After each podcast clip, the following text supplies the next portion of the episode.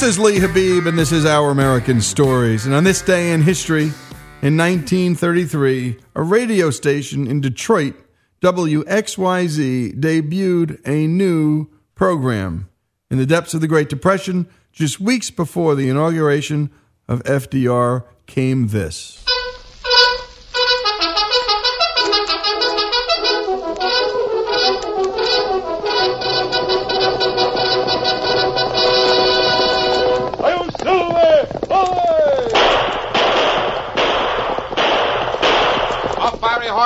Speed of light, a cloud of dust, and a hearty Hi-Yo Silver, the Lone Ranger.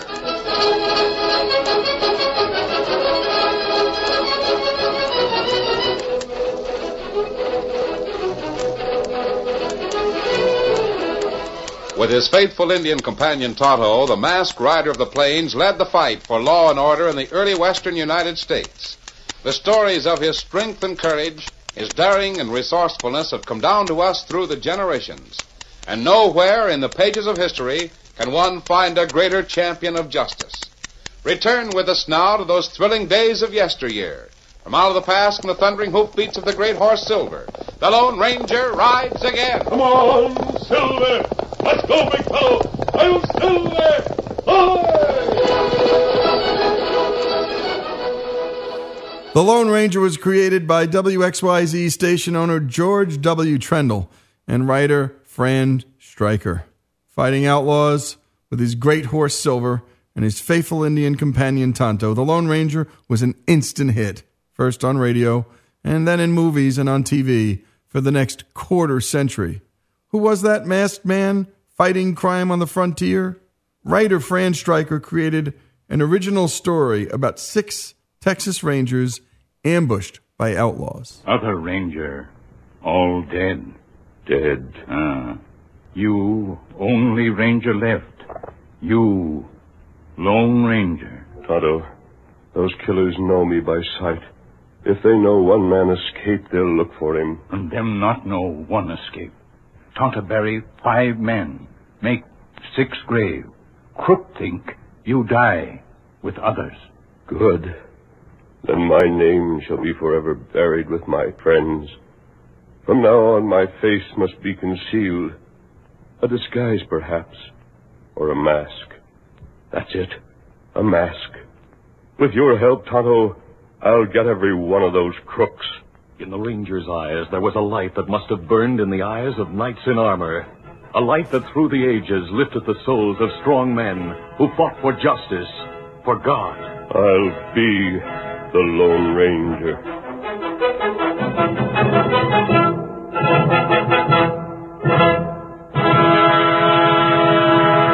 But this was no flawed, frustrated anti hero. The Lone Ranger never drank or smoked. He never swore and used perfect grammar. He was a role model for children and shot the guns out of the hands of villains instead of killing them. And show writer Fran Stryker created a creed by which the Lone Ranger lived.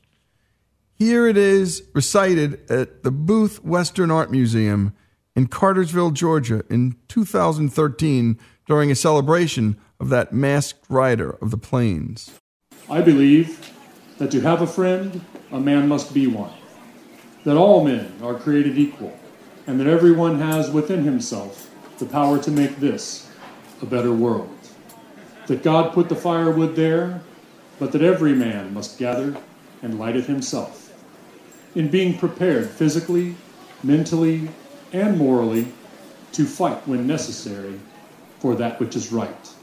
That a man should make the most of what equipment he has, that this government of the people, by the people, and for the people shall live always, that men should live by the rule of what is best for the greatest number, that sooner or later, somewhere, somehow, we must settle with the world and make payment for what we've taken, that all things change but truth, and that truth alone lives on forever in my Creator, my country, my fellow man. The Lone Ranger Creed, my creator, my country, and my fellow man. Words we don't often hear these days in superhero movies. The Lone Ranger continues in the pages of comic books and movies. The latest was in 2013, and in generations of young people that listened to the radio program or saw the TV show. But it all started on this day in history in 1933 on one radio station in Detroit. And that piece came from one of our producers, Beowulf Rockland. Beowulf, how did you first get introduced to the Lone Ranger? Well, Lee, I had always listened uh, from an early age uh, to radio. I can remember listening to uh, the great Paul Harvey from about the age of five or six. And when I was around nine or ten, I started listening to old radio shows. My, my grandfather uh, gave me some tapes, introduced me uh, to them, and I realized that one of my local radio stations would play three hours of old time radio shows every Sunday evening. And uh, what I would do is I would take my $2 allowance, I would buy some really cheap audio tapes record them all, play them back later during vacations, during family road trips. I loved Burns and Allen, I loved Jack Benny, but one of the ones that stuck with me the most was The Lone Ranger. I loved the the exciting trumpet theme from the William Tell overture that opened the program. I loved the Lone Ranger's fight against villains. I loved the the moments where his identity, his mask was about to be removed and his identity possibly revealed. Of course, that would never happen. And to this day, I still have some of those tapes kicking around my my parents' house. And do you still have the tape recorder you recorded those shows on?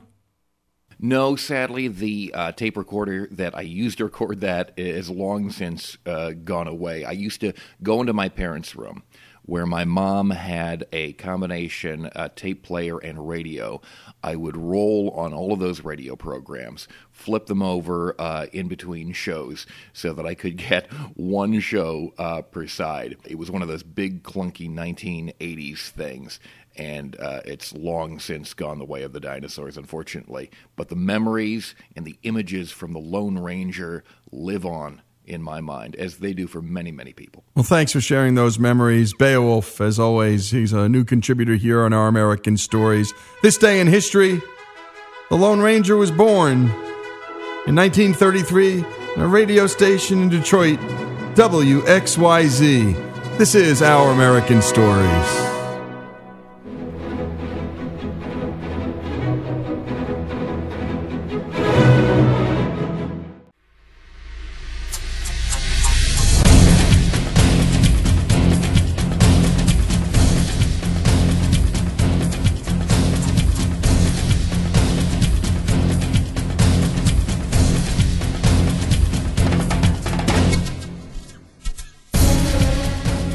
Is Our American Stories, and it's time for our This Day in History segment, brought to us as always by the great folks at Hillsdale College. In 1968, on this day in history, the Tet Offensive began in the Vietnam War. Now, that's a phrase we hear every now and then by folks on TV trying to make a point. But what does it mean? What happened? We turn to Jim Robbins, author of This Time We Win Revisiting the Tet Offensive to walk us through this often referenced but poorly understood part of the Vietnam War. First, what's the conventional wisdom about Tet? The Tet Offensive, which took place in January and February of 1968 during the Vietnam War, is remembered by most people as a surprise attack by the North Vietnamese and Viet Cong on symbolic targets, during which media reports turned the U.S. public against the war and drove President Lyndon Johnson to the bargaining table. If people know anything about the Tet Offensive, that's basically what they know. But the problem is, everything in that statement is a myth. All right, then let's revisit Tet piece by piece. Was the attack a surprise? The U.S. military and the president knew that something was coming. Documents had been captured throughout the fall of 1967 outlining the overall scheme of the attack, and the enemy plan had even been briefed to journalists at the U.S. Embassy in Saigon in the first week in January. Getting closer to the attack, units in various local areas captured documents showing how their cities, how their localities were going to be attacked. And when the attacks finally came, they came exactly according to the plans that had been captured. Army Lieutenant General Frederick Weyand, who commanded the forces around Saigon, had received permission from General William Westmoreland, who was our overall commander in Vietnam, to deploy his troops to meet the expected enemy attack. The South Vietnamese government had shortened the traditional Tet holiday furlough, and U.S. forces across Vietnam were ready for the coming battle. And even the media understood that something was about to happen. Don North, reporter for ABC News, said later that for months any journalist with decent sources was expecting something big at Tet. And General Weyand gave off the record briefings detailing his preparations for the coming attack. And even the Washington Post, the day before the Tet offensive, ran a headline about the expected spring offensive by the communists. So, in general, the military, the decision makers, and even the reporters on the ground knew that something was going to happen. It was not a surprise attack. However, because many people in the domestic press, the reporters back home, uh, the reporters in the United States who didn't have the same sources, and be- the American people did not know it was coming, it surprised them. And Lyndon Johnson later said that not getting ahead of that story, not telling people more about something was going to happen. That was one of his biggest mistakes. Was the Tet Offensive just a symbolic attack by the North Vietnamese? They weren't trying to send a message, they wanted to win. The overall communist plan was known as the General Offensive General Uprising. Strategists in Hanoi, beguiled by American press reports, believed that their tripwire attacks would foment a mass spontaneous revolution in South Vietnam, and that the people in the South would rise up and overthrow the Saigon regime and throw out the American imperialist occupiers. That was their idea. They staged mass attacks throughout Vietnam involving over 80,000 troops, attacking over 100 cities and towns. I mean, this was not just symbolism. The problem was that the media tended to focus in on a few specific symbolic attacks, such as on the United States Embassy they would call the embassy attack a kamikaze attack because all the attackers were killed. And thus it kind of reinforced that narrative that, well, it must have been symbolic because everybody who attacked got killed. But no, the orders that were given to the attackers were to take and hold the embassy and then await expected reinforcements. Of course, the reinforcements never came. And when the people failed to rally to the Viet Cong cause, the attackers were left exposed, outnumbered, and outgunned. And this took place throughout the country. So that rather than achieving the total victory that they sought, they suffered a humiliating and historic defeat. But unfortunately, because the American press and even people in the United States government were defining this as symbolic attacks, well, it's very difficult to say when you are defeated if your intent is just to create a symbol. Yes, the Viet Cong got a lot of attention with their attacks, but they didn't achieve any of their objectives. However, since the objectives were defined down for them by the CIA, by the president in some statements that he made, and the Secretary of Defense, and then later by the media, it looked as though they had achieved a victory. Was Tet the turning point when Americans decided that Vietnam was a lost cause? People look at public opinion at the time and think of the peace marchers, the doves, the protesters, and so forth. And popular culture since 1968 has generally accepted and transmitted the notion that by this time most people opposed the war effort and that the doves had come into their own. In fact, if you look at public opinion polling at the time, it is the exact opposite. Yes, many people opposed uh, Lyndon Johnson's policies, but not all of those who opposed his policies were in favor of peace. In fact, most people who were against the Johnson policies wanted to ramp up the war. Gallup polling taken before and after Tet showed that people actually wanted to escalate by a two to one ratio. They wanted to step up the war after the Tet Offensive because they realized that the enemy was on the run, that we had defeated them, and now was the time to escalate and get the war over with. The number of people who wanted to pull out of Vietnam declined after Tet. In fact, the number of people who wanted to settle the Vietnam War using nuclear weapons was actually twice the percentage of those who just wanted to pull out and wash their hands of Vietnam. So it wasn't true that Tet caused the public to suddenly turn against the Vietnam War. Finally, did the Tet Offensive drive President Johnson to the bargaining table? Peace talks were Johnson's objective all along that was Johnson's entire strategy was based on a negotiated settlement. He didn't need to be driven to the negotiation table. He had floated 70 peace initiatives between 1964 and 1968. All of them were refused by the North Vietnamese. He tried escalating, he tried de escalating. He tried bombing in the North, he tried bombing halts. Johnson tried everything to attempt to get North Vietnam to the table.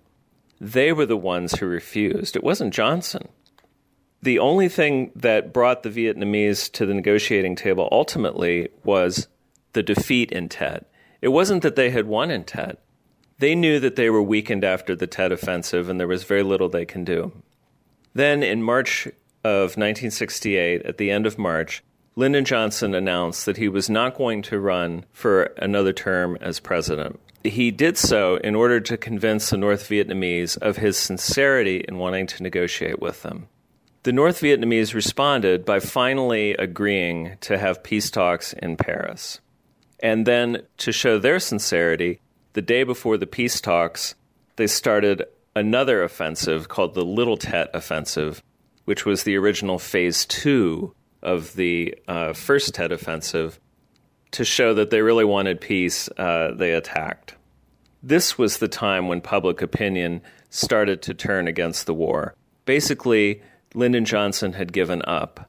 So it is said that after Walter Cronkite's historic reporting uh, on uh, the Battle of Hue City during the Tet Offensive, Lyndon Johnson said, If I've lost Cronkite, I've lost Middle America. But Johnson hadn't lost Middle America. In fact, Middle America lost Johnson. When he gave up, they gave up. When he said that it was time for peace talks and we're going to end the war, the American people said, okay, fine. If that's what we're going to do, then that's what we're going to do. And by the way, you're listening to Jim Robbins, author of This Time We Win, revisiting the Tet Offensive.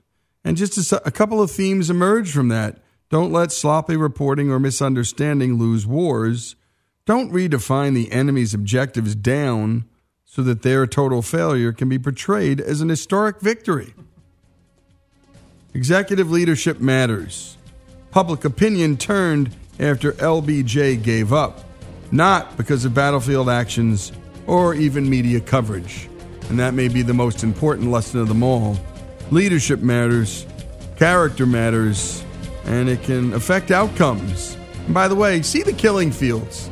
Because after we pulled out from Vietnam, what happened after with Pol Pot may have been some of the most atrocious mass killings of all time. This is Lee Habib, filling in the gaps in history. On our This Day in History, this is Our American Stories.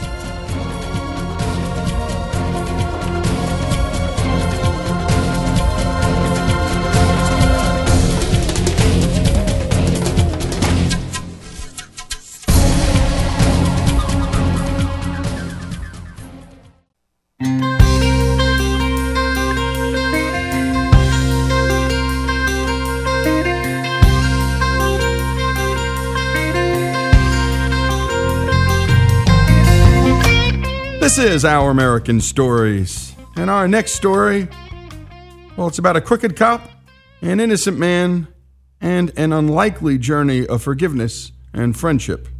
It all went down in the city of Benton Harbor, Michigan in 2006. Andrew Collins was a narcotics officer. Jamel McGee was the brand new father of a beautiful baby boy. Let's go to what we'll call a split screen of these two men on how that day went down starting with Jamel. February 8th, 2006 was the day that forever changed my life. February 8, 2006. Really just another day for me. All I wanted to do was go to the store and get some milk for my son. All I wanted on that day was another conviction. So I caught a ride from some guys that I knew that probably would be up to no good. I had caught a guy with some crack. He knew a guy with some more crack, so he made a phone call. So we get to the store, and this guy asks me to use the phone. At the time, I didn't think anything of it, so I gave him my phone.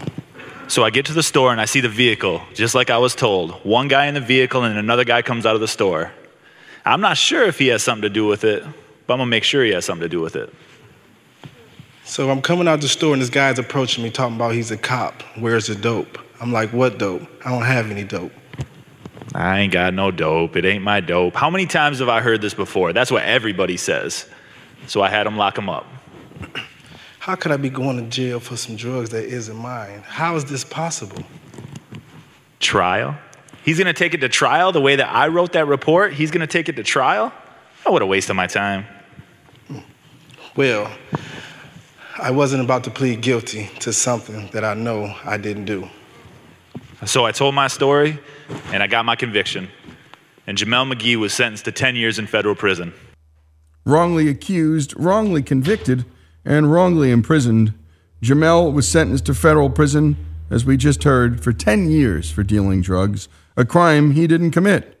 Here's Jamel on what he was feeling after he heard the prison doors close behind him. Um, I felt like I had lost everything. There was nothing else that mattered at this point. So my attitude was, I don't care. So that was my goal for whenever I got home, was to find him and hurt him. Jamel continued to battle with his demons. So after battling with these these thoughts, I'm getting headaches trying to block it out. Okay, because I don't want to hear them. I'm trying to put something else in my head to get this thought out of my head. And I quickly realized that every situation, I had a choice. Before it even happened, I had a choice.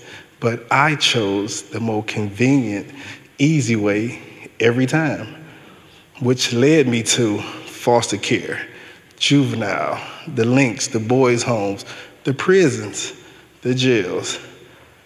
My decisions led me there. So I'm like, you know what, God, it's your way. I'm tired of being in my way. I'm tired of this. My way hasn't worked all these years. So I need something different. I got a son. I want to see him. I want to be able to raise him. I want to be a part of his life. So I got to do something different with mine. So I get back to my cell and I prayed before I went to sleep. And I was like, you know what, God, I want to wake up tomorrow as if I'm at home. So I want to live every day after this as if I'm at home. So I got up that morning. My first thing to do was speak to somebody, which was very hard for me to do. And I came out and I was just like, all right, hey, first person I saw, hey, how you doing? They looking at me like, this dude is crazy. Who is this? like, but I didn't care at that point what nobody thought, because I said I was going to go through with this. I'm going to I'm going to adapt this change into my life. I'm going to do something different. Here's Jamel on what happened shortly after his heart changed. I go to work this one morning and the people were calling me as soon as I got to work. So I go to the council office and he was like, the fax machine beeped and he handed me the paper and there was a letter from the judge saying my conviction was overturned and I had to leave the premises immediately. So if y'all didn't catch that, we can try all we want to. It just don't work that way. It just won't work. God has the say so. He has the ultimate plan. He did that. He, me letting that anger, that frustration go, God opened the door for me to go. Jamel served four years of his 10 year sentence. But why the early release? Well, here's Andrew Collins, that narcotics officer we heard from earlier, who falsified the evidence that led to Jamel's imprisonment. He shares with us what happened to him exactly one year before Jamel was set free. So, February of 2008, I get caught with crack, heroin, and marijuana in my office. And in one day, my life crumbled. All the money that I was making, legally and, unle- uh, and illegally, gone. Friends that I had built, friends who I thought would be there for a lifetime. Nobody knows a police officer like a police officer. Y'all are my boys, gone. Because they were worried about their careers. Rightly so. My family, having to see my wife's face when I was trying to explain to her that I just lost my job. And in a day, it was gone. So I went on a three day journey. Day one got caught. Day two thought about suicide. There's no way I can get out of this. Day three, went and saw a pastor.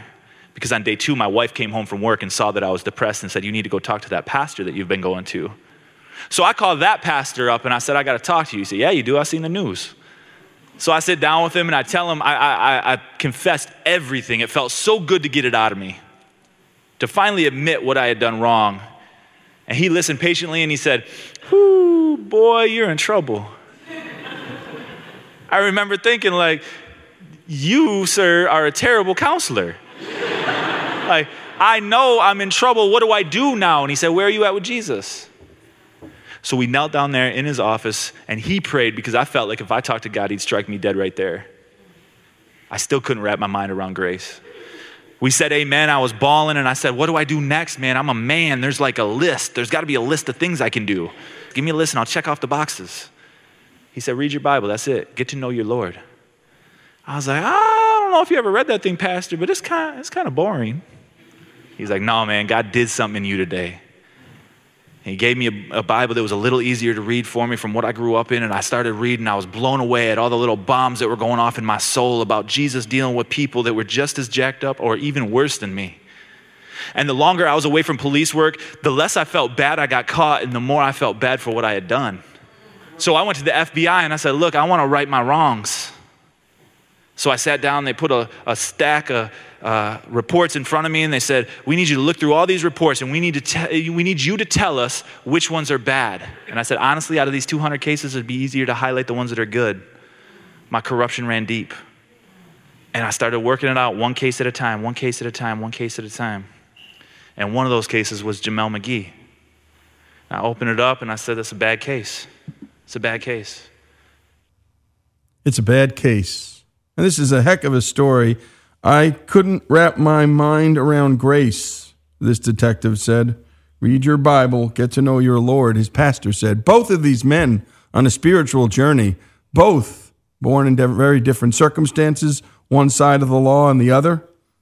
And when we come back, more of this remarkable story about grace, about love, about God, and so much more. A crooked cop, an innocent man, and unli- an unlikely journey of forgiveness and friendship. Jamel's story, Andrew's story, here on Our American Stories.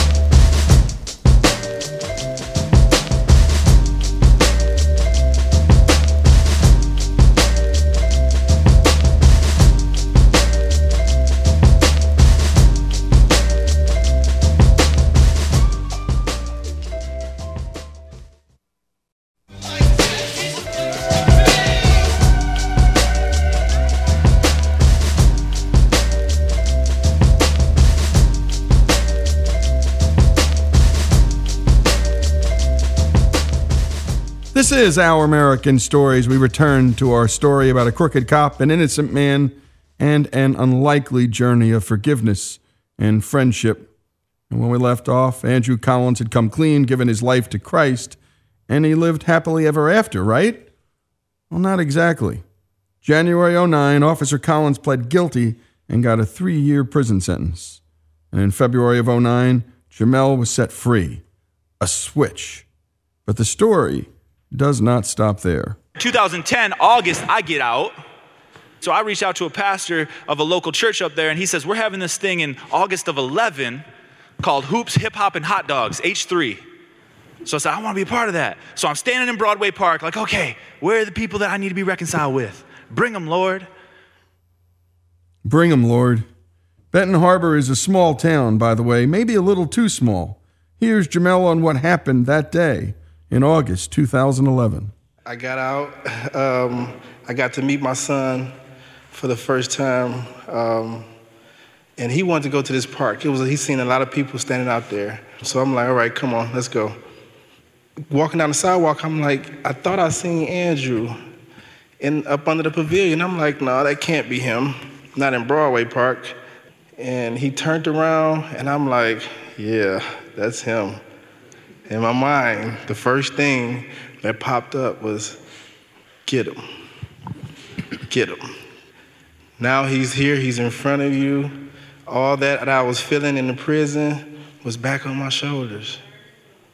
So I go over there, beeline stuck out my hands. I said, hey, you remember me? And he said, yeah. When he said it, I squeezed him. And in my mind was two things. It was myself again telling me to hit him. Hit him. What are you waiting on? You're taking too long. Hit him. Then God was like, hey, God was like, hey, I got this. Get out of my way. I got this. Step out of my way. Let me avenge this for you. I got this. I can do far more than you ever can. So I'm like, hmm, hit him. hit him. And my son was right there, and I was just like, just explain to my son why I missed out on these years of his life, because I'm having a hard time doing it. And I, I let him go, and I walked away. And each step I walked away, I felt lighter, I felt better. The closer I got to the curve, I began to think, man, that's over with. I'm leave that to God where it was supposed to be.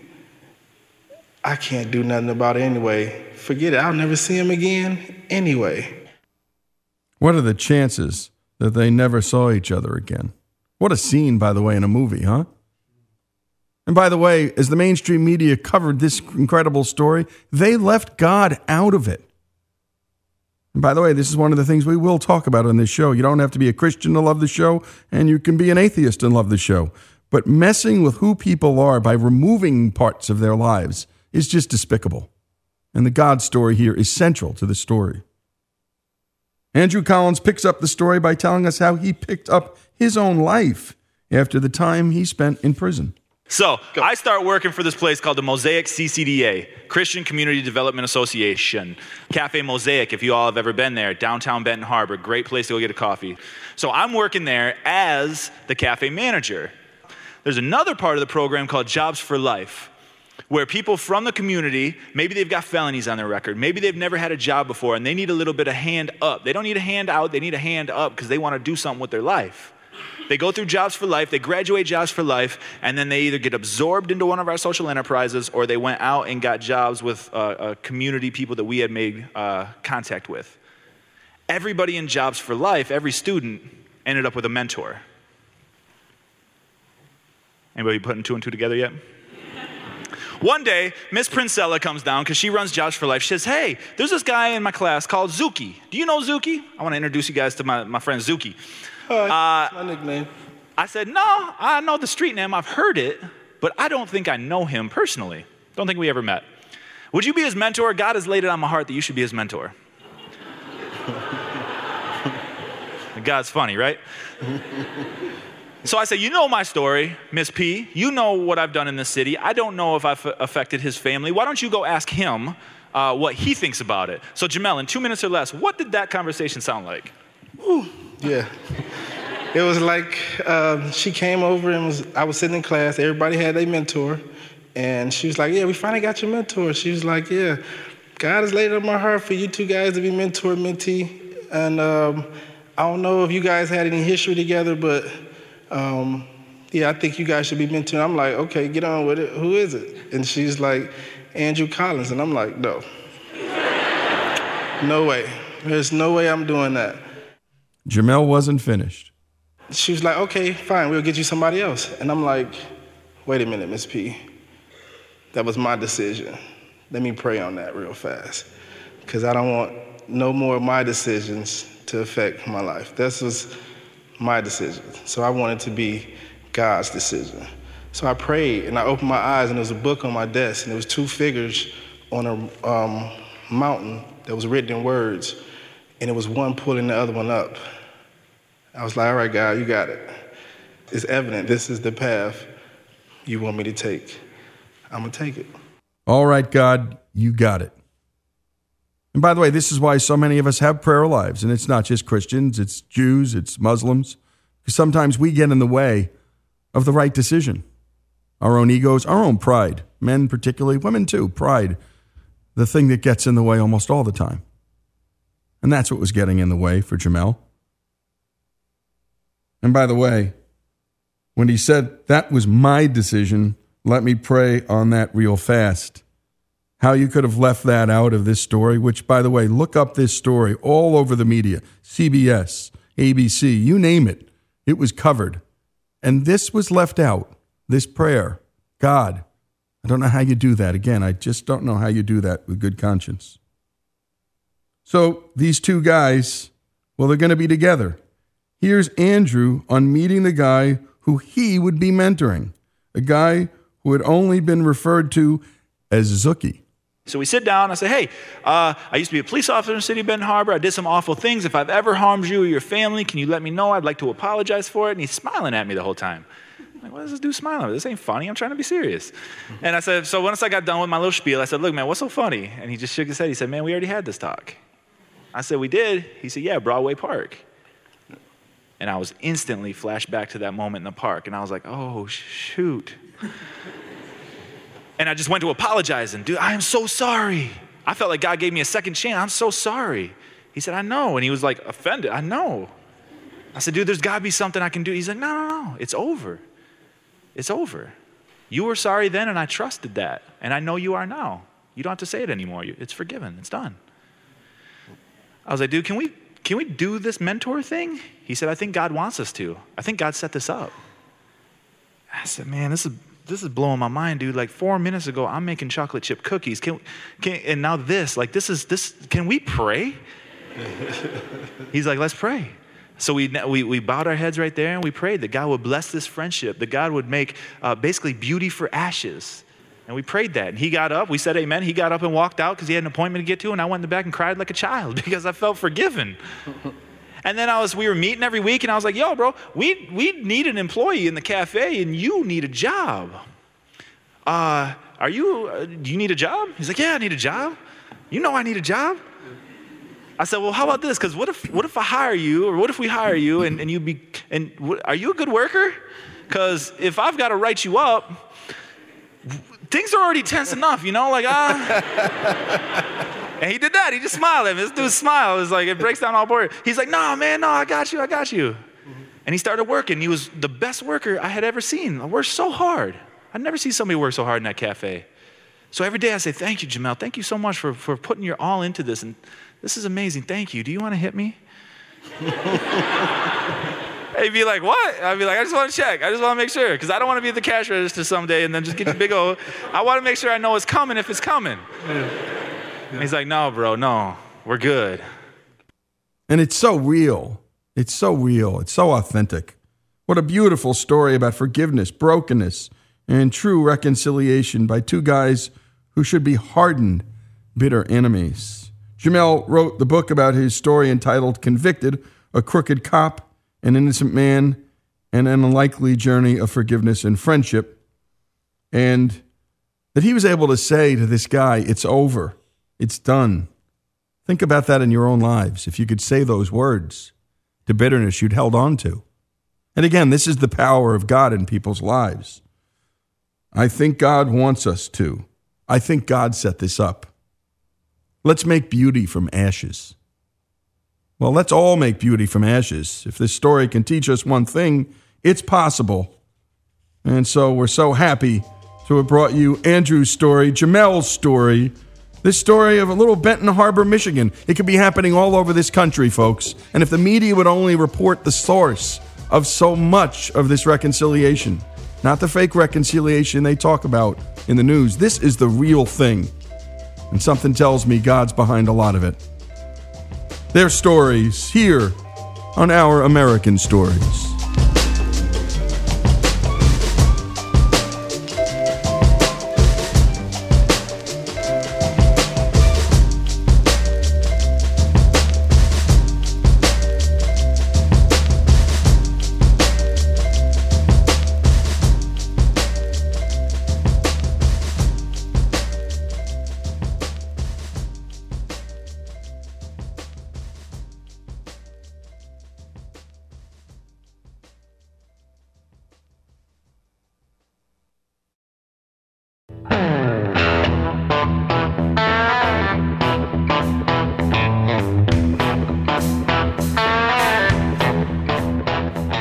This is Our American Story and some of our favorite stories are of Americans driven to undertake utterly unreasonable quests. Folks who push themselves because they couldn't bear to have it any other way.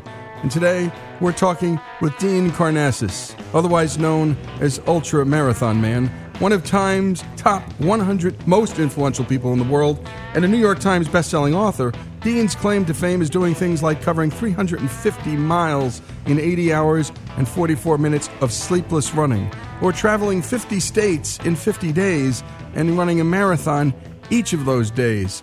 And you know those 200 mile relay races that teams of 12 take on? Well, this guy runs those solo.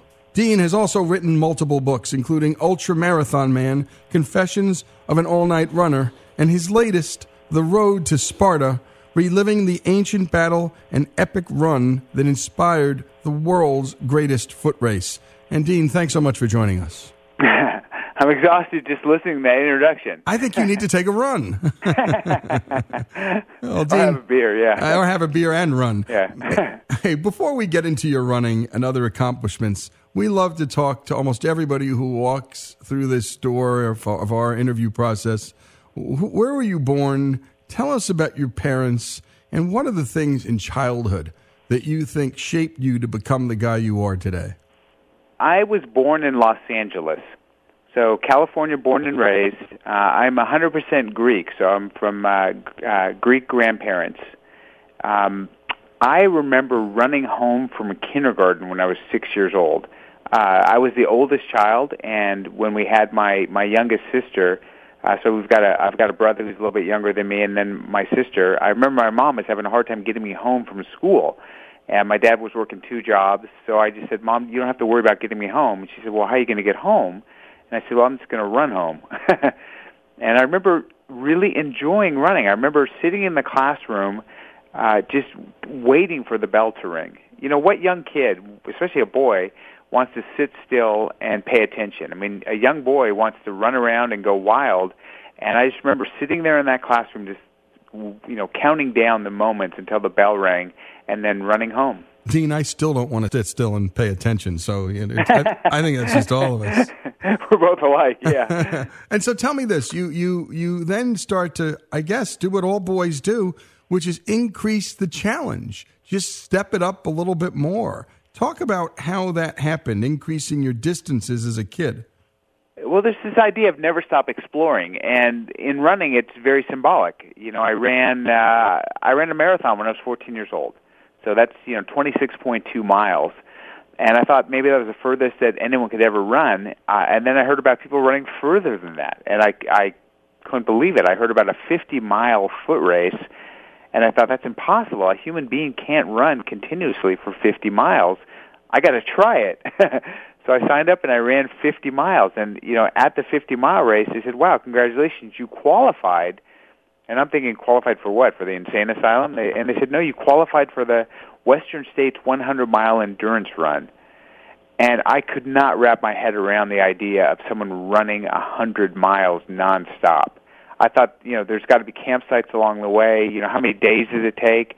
And they said, no, the starting gun goes off and you run as though you're running, you know, a mile race around the track. You just run for 24 hours nonstop. and I and that just was so it was such an expansive idea to me that a human being could accomplish something like this. And, and then when I was that human being, it was so empowering. I thought, what else is out there? And I learned about a 135 mile foot race across Death Valley in the middle of summer. So not only is it the most extreme running, it was you know the most extreme temperatures on Earth. And I thought that's crazy. A human being could never survive in these conditions. I got to try it. And I and I finished that race. It's called the Badwater Ultramarathon. And I just kept finding these these new and different and more extreme and intense challenges to keep pushing the envelope to see how far I could go. And that's kind of how I stumbled into it, if you will. And I think, you know, we had done an hour with David McCullough on the Wright brothers. And it just Mm-hmm. turns out these guys weren't in it for the money, they weren't in it for the fame. They just wanted to get up there and give it a shot and, and, and fly. And it was a hobby for them. It, they were tinkering for them. And uh, I think this cut to that American spirit, what you're doing, Dean. I mean, it, it, to some it would say, well, wow, how, how odd. And I go, no, how American. Because we Americans do this all the time.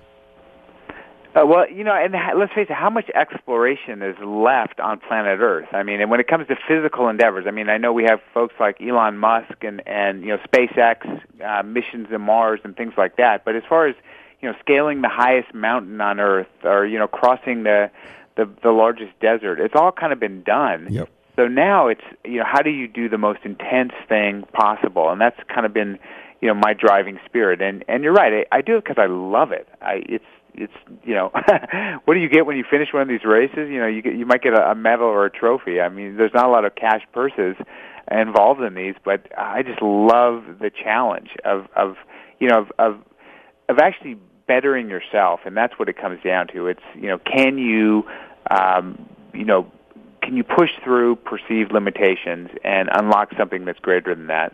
You know, you're just testing your own limits. You want to know what you can do or can't do in the end, Dean. And the challenges, it's just your own personal challenge in the end. I, I- you don't feel like you're racing against other people or clocking against other people in your endeavors, do you?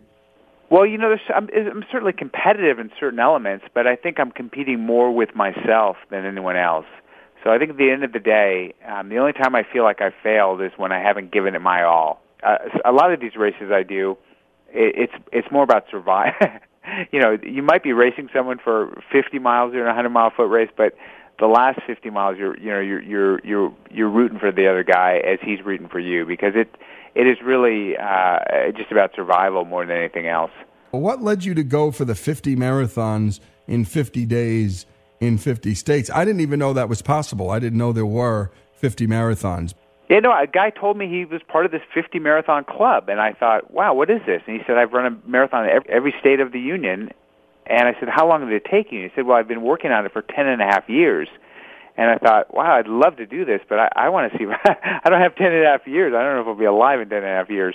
So I thought, what an ultimate road trip is to go out and, and see the country and, run while you're out there. See the country at you know eight miles an hour. That's the best way to see it. And when we come back, more with Dean Karnazes, the ultra marathon man.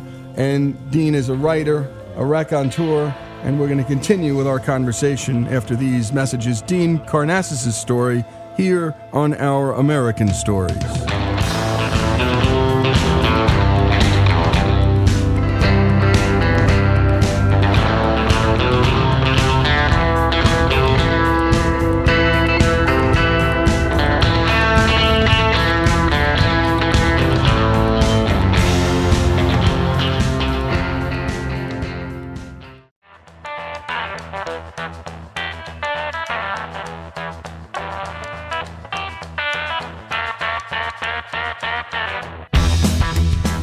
Habib, and we return to our conversation with ultra marathon man Dean Karnazes.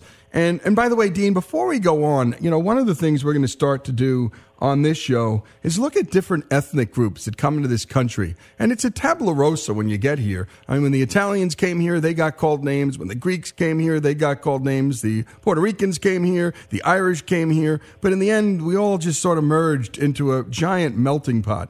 And what's been remarkable as I've looked at eth- what I call ethnic America is how different groups did when they came here. And the Greeks were fierce entrepreneurs and real risk takers.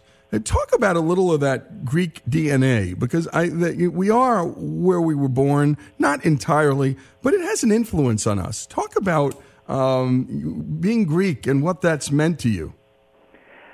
Well, you know, it's funny. Um, it's been said that you know that that no other no other culture struggles so much under the weight of their collective narrative than the Greeks. Uh, let's face it, you know, we're under a lot of pressure. I mean, we've got Plato, Socrates, Plutarch, you know, Herodotus, uh, Homer. Um, you know, how do you live up uh, to, to to those sort of expectations? I think a lot of Greeks have have just quietly um, done remarkable things. Um, they haven't been boastful. They've been they've maintained a, a real element of humility. Yep. And there's always been this entrepreneurial spirit. Uh, you know, uh, Greeks are very independent. Um, even the you know the early Greek city states of Sparta and Athens and Corinth, uh, they were very independent, um, almost separate nations of a sort.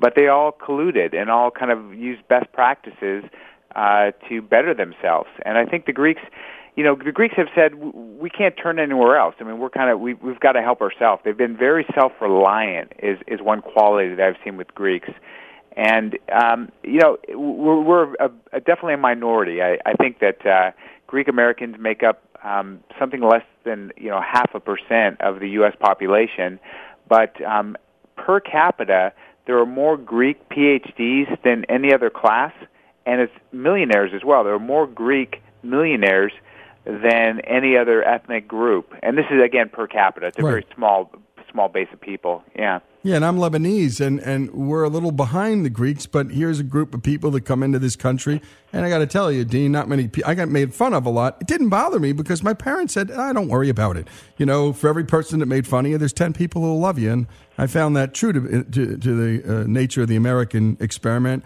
and the American people. They're really generous. They wanted to try out my foods, the family foods, and they were deeply curious. And that one knucklehead in the crowd, you just had to learn to ignore him and get on with the rest of your life. and that's just how, I've got Lebanese friends. I know what you're talking about. They're they're one knuckle. They're funny people, really great people. Yeah, we always just say, let's just turn something really ugly into something funny. Yeah. Um, we, life's short. So let's talk back to that 50 marathons in 50 days in 50 states. You you started in St. Louis on September 17th, 2006 with the Lewis and Clark Marathon. You ended on November 5th, 2006 with the New York City Marathon. Uh, talk about some highlights, some low lights too, Dean, because there have got to be moments even inside you where you're going, what was I thinking? plenty of those moments. Uh, but you know, it was, it was great exploration. I mean, it was uh, for for one, you know, just for the listeners to explain how I did this. I had a, a big school bus, and my mom is a retired public school teacher, so I brought my kids along. I had two, my daughter and my son. They were young at the point, and my mom would road school them. So she'd basically homeschool them as we're driving around the country for 50 days. Their schools were sending them the lesson plans, emailing them to my mom every Sunday night, and she'd teach the lesson throughout the week.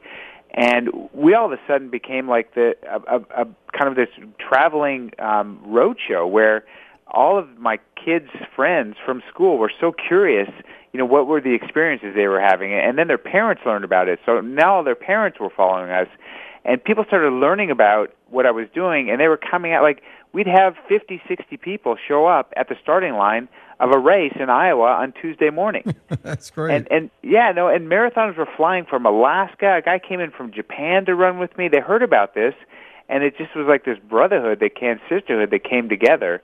Um, so that was the you know the the really uh, poignant and, and beautiful moments. You know, some of the low moments were I remember running a, a marathon in Alaska, and it was snowing and cold. And the next day I was in Arizona, and it was about 105 degrees, running through the desert. And I remember finishing the race thinking, this is marathon 19. I can barely walk. you know, how am I going to get out of bed tomorrow morning and run a marathon, let alone, you know, 30 more after that? So there were some moments where I really doubted I could do it. Um, and just, you know, kept that American spirit. Just said, you know, when I get out of bed in the morning, I would say, don't think about running a marathon. Just get to the sink, you know, the bathroom, and splash some water in your face. You know, okay, that's great. Just just put on your shorts, you know, one leg at a time. Okay, lace up your shoes. Okay, get out the door. get to the starting line. Okay, just start running. Just put one foot in front of the other. Uh, so it became, at points, a very uh, uh, cerebral challenge as well as a physical one. Yeah, I would assume that. You know, I, I've gotten into Mike Krzyzewski's life, and he has this saying for all the young guys on the court, and it's not anything else but these two simple words next play. Not the play before, and not three plays, five plays, the next game, or the NCAA finals. Just next play. And so many of the kids and, and, and athletes who played under his tutelage talk about how that helped them focus on just the next activity in front of you. Life didn't become as intimidating that way. Well, and it's more approachable. You're right. Um, it, with running, you know, it gets very granular. I just say, you know, instead of next play, it's next step. Yep. Next step. Next step. Because you tend to look at the mile markers, especially during a marathon. You know, you might be at mile, you might see a mile marker that says mile 18, which means you know you basically have over eight miles to go, and you know you might be cramping at that point. You know, you might just be completely exhausted. It's demoralizing. It's a heavy weight on your shoulders to think, how am I going to run another eight miles on top of what I've done. Don't do that. I just say next step. Put the blinders on about the future. Don't reflect on the past. Just be in the present moment, in the now. Next step. Next step. So I really I can relate to that next play mentality. Yeah, and it's a great thing for life, I think. How to stay in the moment and not get overwhelmed by the exigencies of life, which can easily overwhelm any of us if we look too far down the road or too far back into the past. It, it can be paralyzing. Let's talk about this cross country road trip because, my goodness, we've talked to one person who's biked across the country for Dave uh, Dave Thomas's foundation. He's a Wendy's franchisee who said, "My goodness, I want to raise some money for kids." And so he, he rode he rode across the country on a bicycle, and we followed him along. What was r- jogging across the country like? And by the way, what did you learn about your country when you did this and that 50 day in 50 state uh, adventure? And what did your family learn? Well, you know, I I learned we're we're a very diverse country. I mean, you you you hear this said all the time, and it's almost cliche. But the regional differences, um, not just with the food and you know the dialect, but with philosophy and the way you approach life, is so varied as you run across the country. Um, but the one, the one, you know, the the one uniting thing is that we're all free and we're all freedom-loving people. So the support I got along the way was remarkable. It was almost like Forrest Gump. I mean, some days I'd be running and there'd be 40 or 50 people running with me, you know, on a remote highway out in the, you know, out in the desert. Uh, I remember running over the Rockies in a snowstorm and people showing up on the side of the road with hot chocolate. So we, you know, I, I learned that running can transcend our differences and bring people together. I mean, there's so many things in this world that that divide us, right? Be it you know our political beliefs, the color of our skin, the God we worship, whatever. Uh, when I was out there running, uh, and people were running with me, it's a commonality all of us humans share, and it brought us together, regardless of you know the food we ate, um, you know the accent we had. So uh, it was really beautiful, uh, you know, seeing the the support of people that came out. And I'm not talking about elite runners, some elite runners, but some people just coming out to run a mile or two by my side. Yep. And I, and by the way, what's so interesting to me, I had a dear friend of mine, and this Italian guy who was one of my mentors, and he said, you know, if you can do these three things a lot, you're going to have a happy life. Play sports a lot because you're not talking. Dance a lot because you're not talking. And and last but not least, and this was just he said, love a lot because then you're not talking. And if you're loving, you're not talking. And I'll go with the latter. Yeah, I think I'll go with the latter too. But when we come back, and I think that's what's transcendental is you're running with people. You're not going to get them in an argument. You're running together. You might chat a little bit, but there's something about just running together, just throwing a ball with your kid. You don't have to talk. Throw the ball. It's just the movement, the, the, the movement back. It's just a beautiful thing, as is dancing. When we come back, more with ultramarathon man Dean Karnazes. This is Our American Stories. And by the way, to hear all that we do here, go to ouramericannetwork.org. That's ouramericannetwork.org. More after these messages.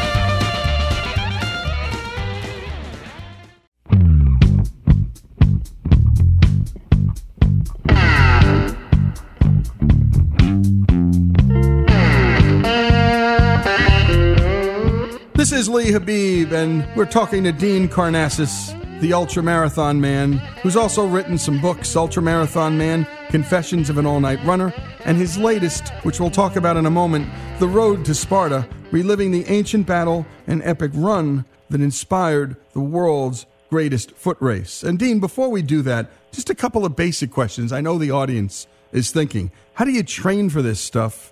And how do you avoid knee injuries, foot injuries, and just all around hurting?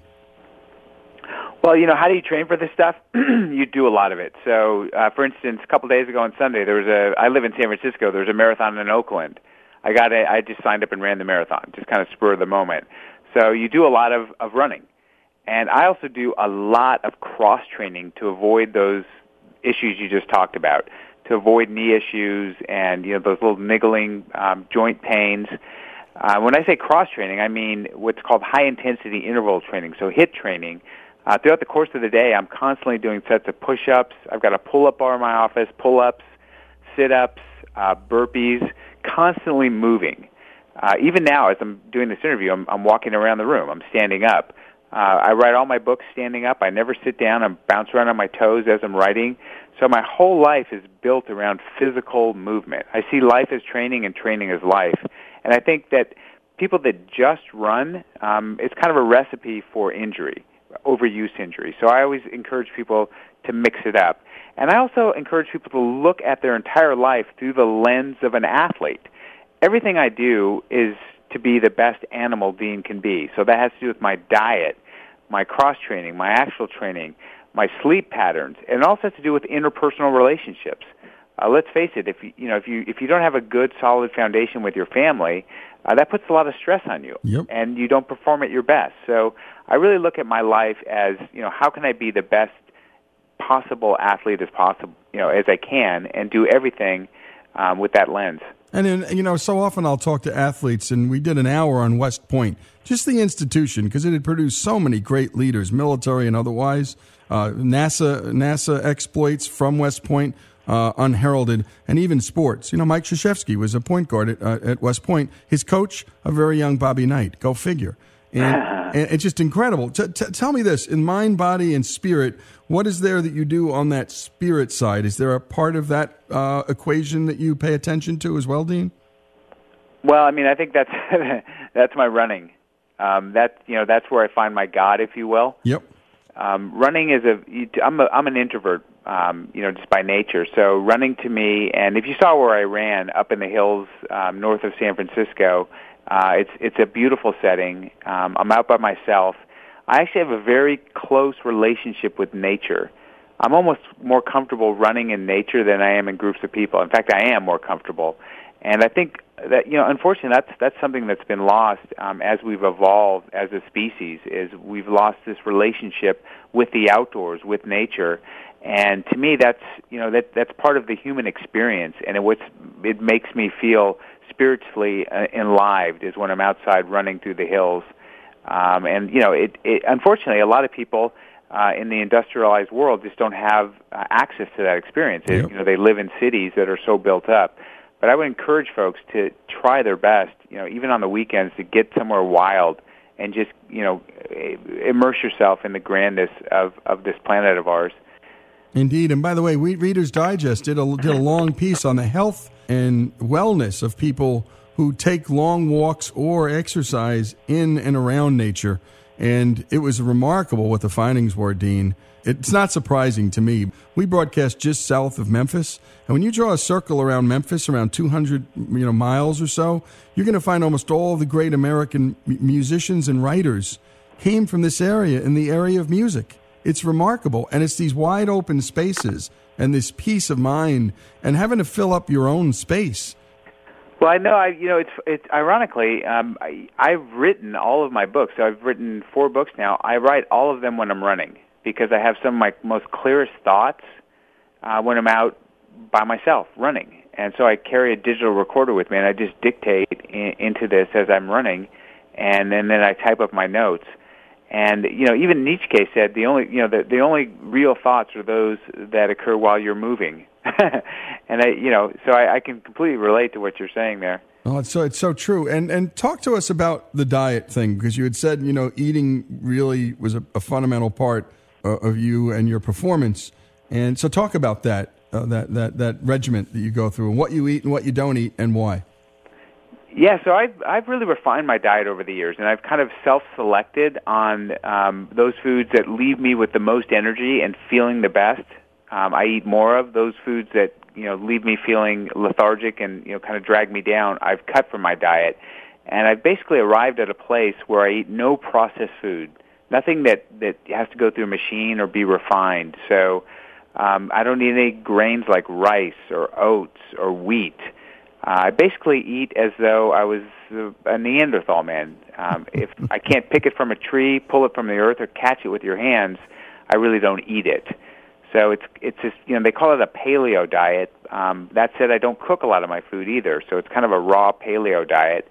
And the amount of energy I have, I mean, I can I can go nonstop throughout the day uh, without ever experiencing a, a loss of energy. So I think that uh, that dietary shift has really helped in everything I do. This, you know, Jack LaLanne. You must know Jack LaLanne. Sure. Yep.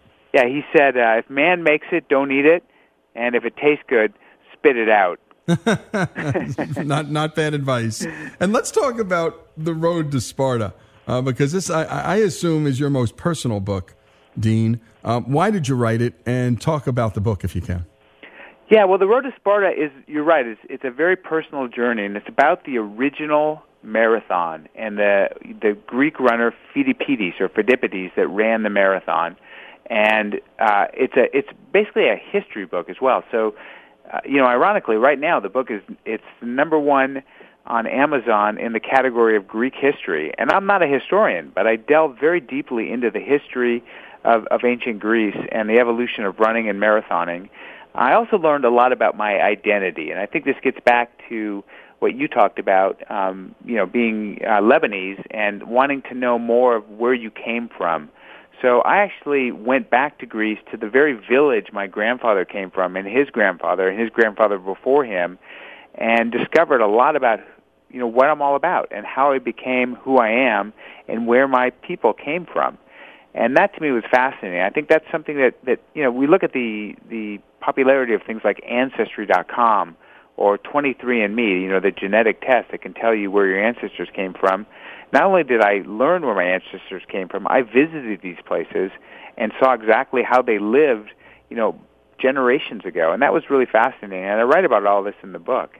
You know, there's one point in time where you say at the start, I was surrounded by 350 warriors huddled in the pre dawn mist at the foot of the Acropolis of Athens. For me, the quest was deeply personal. I'd been waiting a lifetime to be standing in this place.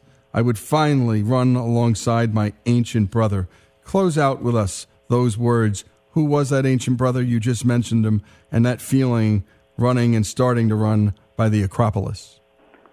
Yeah, so that ancient brother was his name was Phidippides, and he was part of a class of people called Hemodromi, they were professional day-long runners. They were foot heralds, foot messengers, and his mission was to, when the Persians invaded Greece at the Bay of Marathon, the Athenians said, "We need to recruit the Spartans to help us. We need reinforcements. We're badly outnumbered."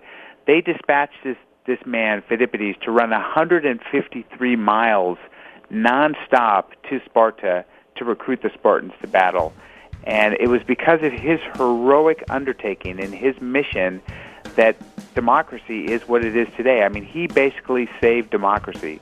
Greece was the first democratic state, and the Persians wanted to crush him. Had he not succeeded in running 153 miles to recruit the Spartans, our lives would be very much different. And to me, that's it's, it was incredible to retrace those footsteps and to do it um, myself 2,500 years later. And that's what we love doing here on Our American Stories, digging into the story of the people we have on. And my goodness, that sounds like the Paul Revere story without the horse. And my goodness, what a big one. Dean Karnazes, Ultra Marathon Man, thanks so much for joining us.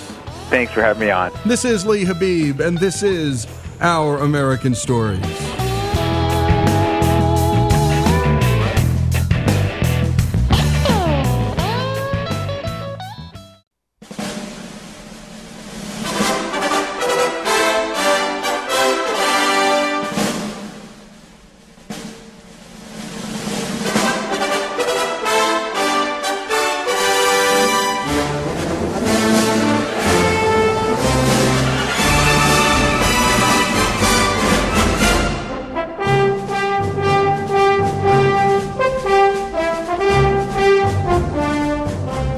Is Our American Stories, and we love telling stories about our men and women in uniform on this show, and we don't wait for Memorial Day and Veterans Day to do it. We do it all year round because the men deserve it, and we talk about men present and men and women past who served, some who've paid the ultimate price.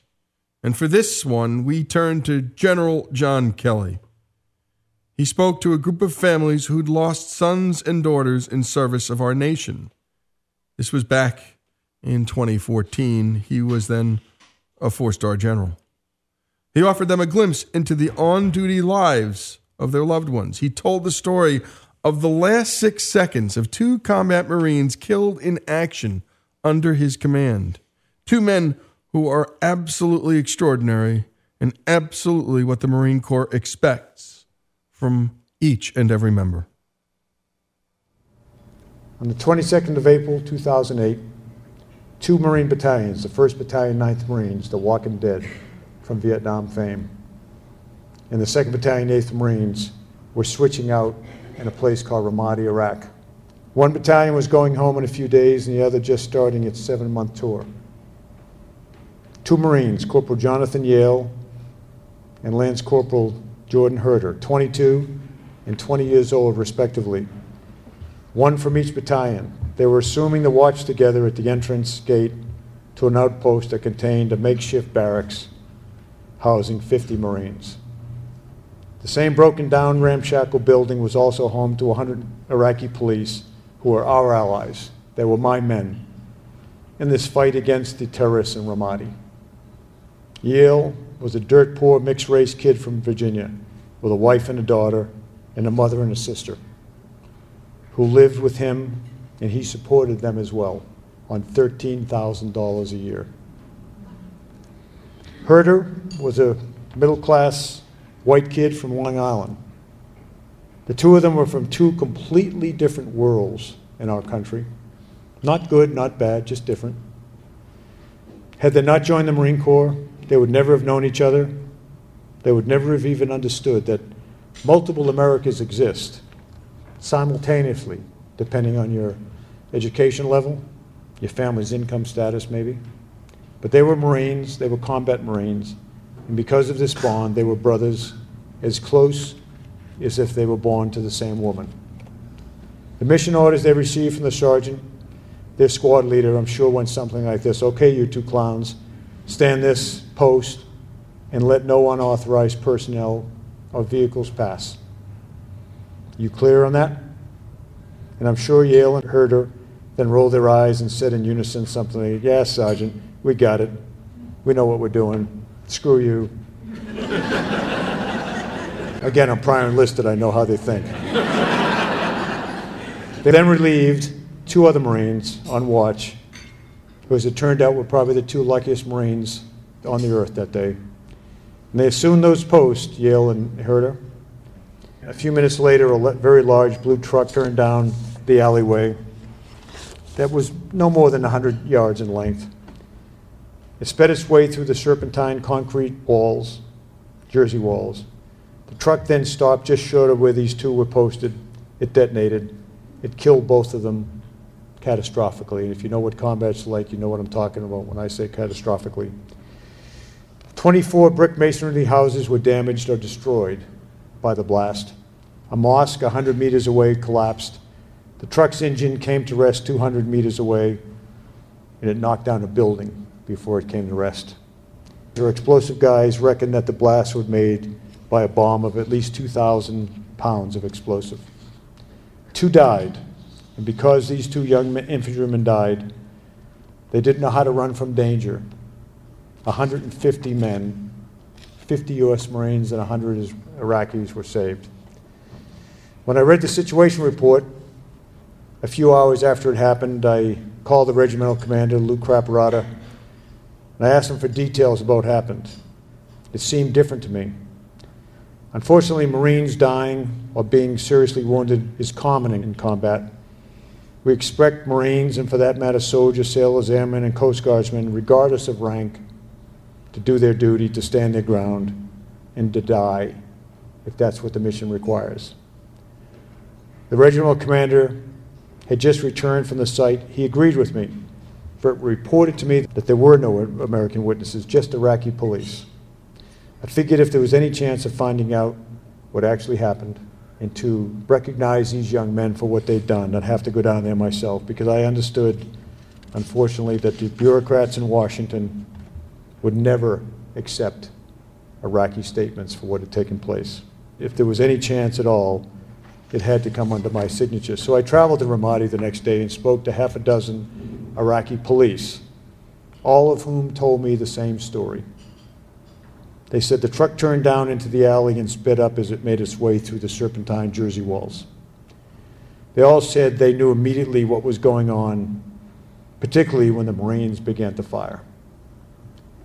The Iraqis all began firing as well, then to a man ran for safety just prior to the explosion. They all survived.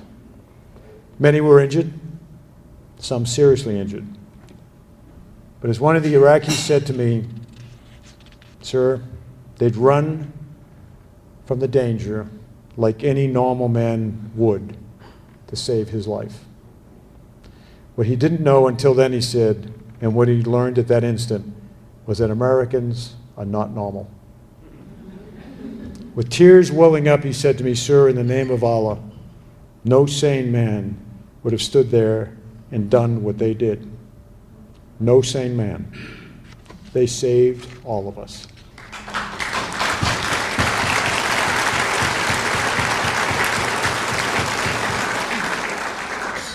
What we didn't know at the time, what I didn't know at the time, and only learned a couple of days later, after I wrote a summary of statement of, these, of this bravery and submitted both Yale and Haerter for Navy Crosses, which is the number two award for Marines and sailors in combat. What I didn't know was that one of the security cameras we had at the location that was damaged initially in the blast had caught everything. It happened exactly as these Iraqis described it to me. It took exactly six seconds by that recording from the truck entered the valley until it exploded. Six seconds. And you can watch, and I did watch many, many times on this recording, the last six seconds of their lives. When it first started, I suppose it took about a second or so for the Marines to separately come to the conclusion about what was going on. They had no time to talk it over, only enough time to take half an instant and think about what the sergeant maybe had told them a few minutes before let no unauthorized persons or vehicles to pass. At that point, I think, according to the recording, the Marines had about five seconds to live. Think of it five seconds to live. I don't think they knew it, they didn't have time. Took about another two seconds for the two jarheads to raise their weapons, to take aim, and to open up at that truck. By this time, the truck was halfway through the barriers and gaining speed the whole time. Here, the recording shows the number of Iraqi policemen, some of whom had fired their AK 47s, were now scattering like the normal and rational men they were, some running right past the Marines. The two Marines had about three seconds to live. For about two seconds more, the recording shows the Marines firing their weapons nonstop. The truck's windshield exploded into shards of glass as their rounds took it apart and undoubtedly tore into the body of the terrorist that was trying to kill their brothers. Unaware of the danger at the time, the Marines and Iraqi soldiers could take comfort in the fact, if they'd have known, that two Marines were on watch and would die before they ran. The truck careens to a stop immediately in front of the two Marines. In all of this instantaneous violence, Yale and Haerter never hesitated. They never stepped back. They never even started to step back. They never shifted their weight. With their feet spread shoulder width apart, they leaned into the fire and fired as fast as they could. They had only, at this point, one second to live. And then the truck explodes, the camera goes blank, and the two young men go to their God. Six seconds. Not enough time to think about their country or their flag or about their lives or their deaths, but more than enough time for two very brave young men like your sons and daughters, like your brothers and sisters, like your spouses, two very brave young men to do their duty for eternity. That is the kind of people who are on watch for us all over the world tonight. That is the kind of young men and women that came from your families. And for those of you tonight and all of the families who have lost the light of their lives, they can say to every American that it was my boy or it was my girl who stood their post and did their duty into eternity. Corporal Jonathan Yale's story, Lance Corporal Jordan Haerters, and that's General John Kelly. Their last six seconds revealed everything about their character and the Marine Corps.